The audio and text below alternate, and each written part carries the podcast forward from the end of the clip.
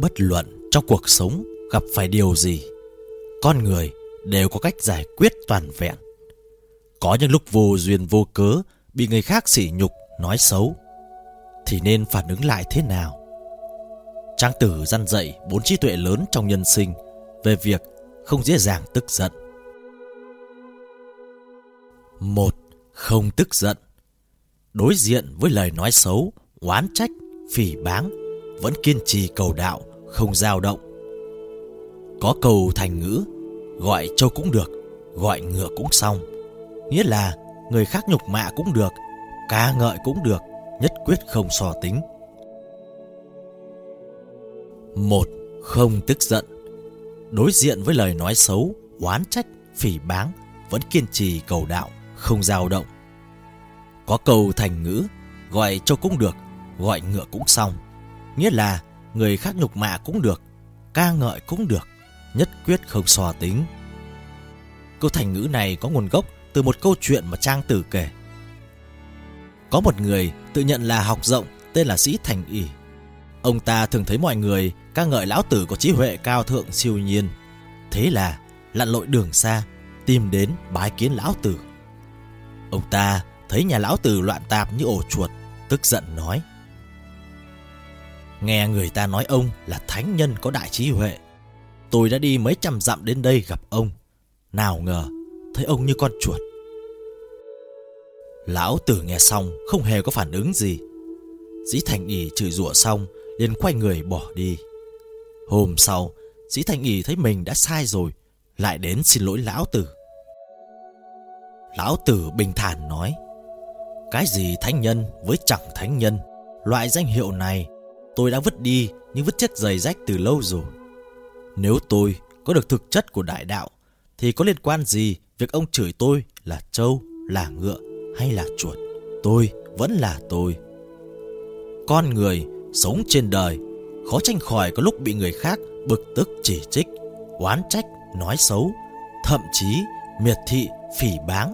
Nếu vì thế mà bực tức thì quả là không đáng chút nào.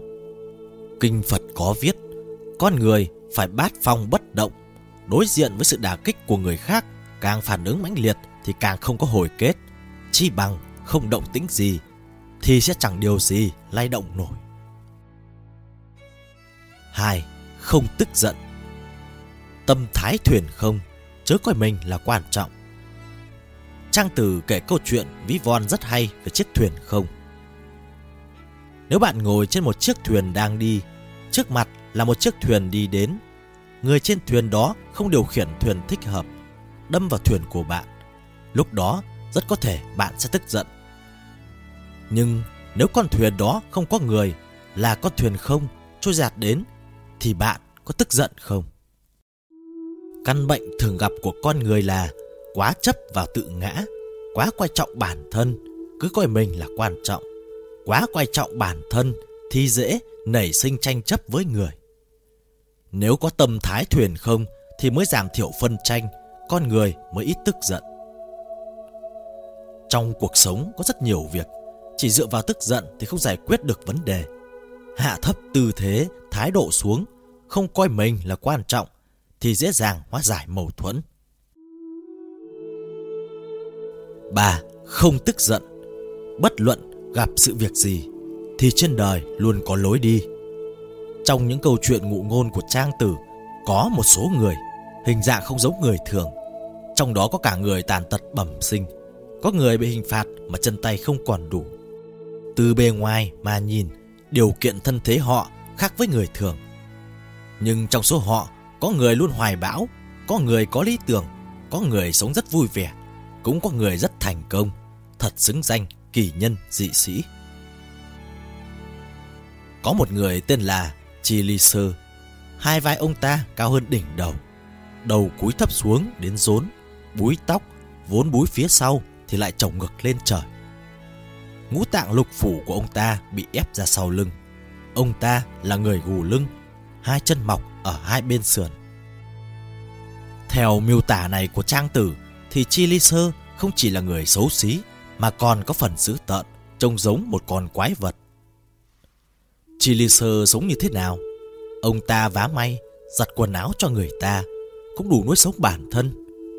Ông vẫn còn dư sức đi sảy thóc sàng gạo cho người ta, tiền kiếm được đủ nuôi sống 10 người. Trang tử cho rằng người tàn tật bẩm sinh giống Chili Sơ thế này, chỉ cần tự làm lấy mà ăn thì cũng có thể tự nuôi sống mình, vui vẻ hưởng tuổi trời. Trang tử còn kể chuyện một người tên Ái Đài Tha, cũng là người xấu kinh thiên địa, gốc quỷ thần, nhưng ông ta lại có sức hấp dẫn thần kỳ. Đàn ông ở cùng ông ta một thời gian thì sẽ lưu luyến đức hạnh của ông ta mà không muốn rời xa. Phụ nữ một khi gặp mặt ông ta thì sẽ về nhà nói với cha mẹ rằng gả cho ông ta làm thiếp còn hơn gả cho người khác làm chính thê. Trang tử cho rằng trên thế giới này có loại người như thế này. Ngoại hình rất bình thường, thậm chí xấu xí, nhưng nội tâm có một sức mạnh của nhân cách, có thể bất chi bất giác lôi cuốn người khác đến bên mình. Sức mạnh chân chính của một người không biểu hiện ở một loại tài hoa trác Việt nào, cũng không biểu hiện ở một loại kỹ xảo rực rỡ nào, mà là ở một loại sức ngưng tụ hòa ái. Trang Tử lấy người khuyết tật bẩm sinh và người hậu thiên nhân thể không vẹn toàn để ví đời người thường có hai loại tao ngộ. Bẩm sinh không đầy đủ và hậu thiên không thuận lợi. Không phải ai cũng lớn lên trong lầu vàng gác ngọc, đại đa số đều xuất phát từ gia đình phổ thông. Thậm chí có người gia cảnh bần hàn, cha mẹ có thể cho rất ít, chỉ có thể dựa vào bản thân vật lộn với cuộc sống. Mỗi người thiên phú cũng khác nhau, khác nhau về tướng mạo, trí lực. Trong hành trình cuộc đời, đại đa số khó mà tránh được những việc không thuận lợi. Thế nên mới nói, đời người, việc không như ý thì có 8-9 phần. Tức giận hay oán trách đều không có tác dụng gì. Chi bằng học trí huệ của trang tử, tích lũy kiến thức đức hạnh, tạo dựng con đường đi cho mình. 4. Không tức giận Đại lộ thông thiên Mỗi người đi một bên Mỗi người có cách nói riêng của mình Trang tử nói Gà rừng trong núi tìm mồi không dễ Đi 10 bước mới tìm được một con sâu Đi trăm bước mới tìm được một giọt nước. Nhưng nó vẫn không muốn bị nhốt trong lồng Bởi vì trong lồng tuy không lo ăn, lo uống, Lông bóng mượt, Nhưng mất đi tự do thì chẳng vui vẻ gì. Một đời người cũng vậy, Tự do vui vẻ quan trọng hơn thành công, Phát đạt rất nhiều. Một thiền sư đến bên sông Thấy ngư phủ thả lưới, Một con cá vùng vẫy thoát ra khỏi lưới. Thiền sư vui vẻ kêu lên, Hay quá, Con cá thoát khỏi lưới. Thiền sư sở dĩ khen Là vì con người cũng nên nhảy thoát khỏi cái lưới của tình thế gian Có được sự tự do Nhảy thoát ra khỏi phiền não thế gian Được giải thoát Trang tử kể một câu chuyện Lỗ hầu nuôi chim ở ngoại thành nước lỗ có một con chim biển rất lớn bay đến. Quốc dân nước lỗ rất vui thích, liền cung kính rước chim biển vào trong thái miếu. Tấu nhạc kiểu thiền rất long trọng để cho chim vui. Rồi chuẩn bị rượu ngon cho chim uống, mổ dê bò cho chim ăn. Hàng ngày đều dùng những nghi lễ này để cung phụng chim biển. Chim biển này thì sao? Ánh mắt lim dim, thân sắc u uất, không ăn một miếng thịt, không uống một giọt rượu cứ u u uất uất như thế ba ngày rồi chết. Chim biển bay liệng trên trời xanh, thả chết chứ không chịu bị trói buộc trong lòng. Kỳ thực, khi nội tâm bạn rất lớn mạnh thì tất cả các sự tình đều biến thành nhỏ bé. Chúng ta cứ thử thay đổi tâm cảnh, thay đổi suy nghĩ, có lẽ sẽ thấy thế giới đổi khác rất nhiều. Thời xưa, có một vị phu nhân tính tình nóng nảy hay tức giận. Một ngày nọ, bà tìm đến một vị cao tăng để thỉnh giáo. Vị cao tăng đưa bà đến một căn phòng yên tĩnh, khóa trái cửa lại rồi bỏ đi. Vị phu nhân nọ tức giận lớn tiếng mắng chửi vị cao tăng, nhưng vị cao tăng này mặc kệ. Sau đó, bà quay lại cầu xin, vị cao tăng vẫn làm như không nghe thấy, không tức giận. Cuối cùng, vị phu nhân nọ im lặng. Cao tăng đến bên ngoài cửa hỏi bà, bà có tức giận không? Phu nhân trả lời Tôi chỉ tức giận chính bản thân mình Sao lại đến nơi quái quỷ này Để bị nhốt ở đây cơ chứ Vị cao tăng phẩy tay áo bỏ đi ngay cả bản thân mình Cũng không chịu tha thứ, Thì làm sao có thể bình tâm lại được Một lúc sau, Vị cao tăng quay lại hỏi, Bà còn tức giận không? Vị phu nhân nói, Không tức giận nữa Vị cao tăng lại hỏi, Vì sao? Vị phu nhân đáp, Tức giận cũng chẳng có tác dụng gì Vị cao tăng lại bỏ đi Lần thứ ba Vị cao tăng đến trước cửa, Phu nhân liền nói rằng, Tôi không tức giận nữa, Bởi vì chẳng đáng. Vị cao tăng cười nói, Bà còn biết đáng hay không đáng, Xem ra trong lòng vẫn còn nguồn gốc tức giận đấy. Khi bóng của cao tăng xuất hiện bên ngoài cửa trong ánh chiều tà, Vị phu nhân nọ hỏi, Thưa đại sư, Thế nào là tức giận? Vị cao tăng hất chén trà trong tay xuống đất.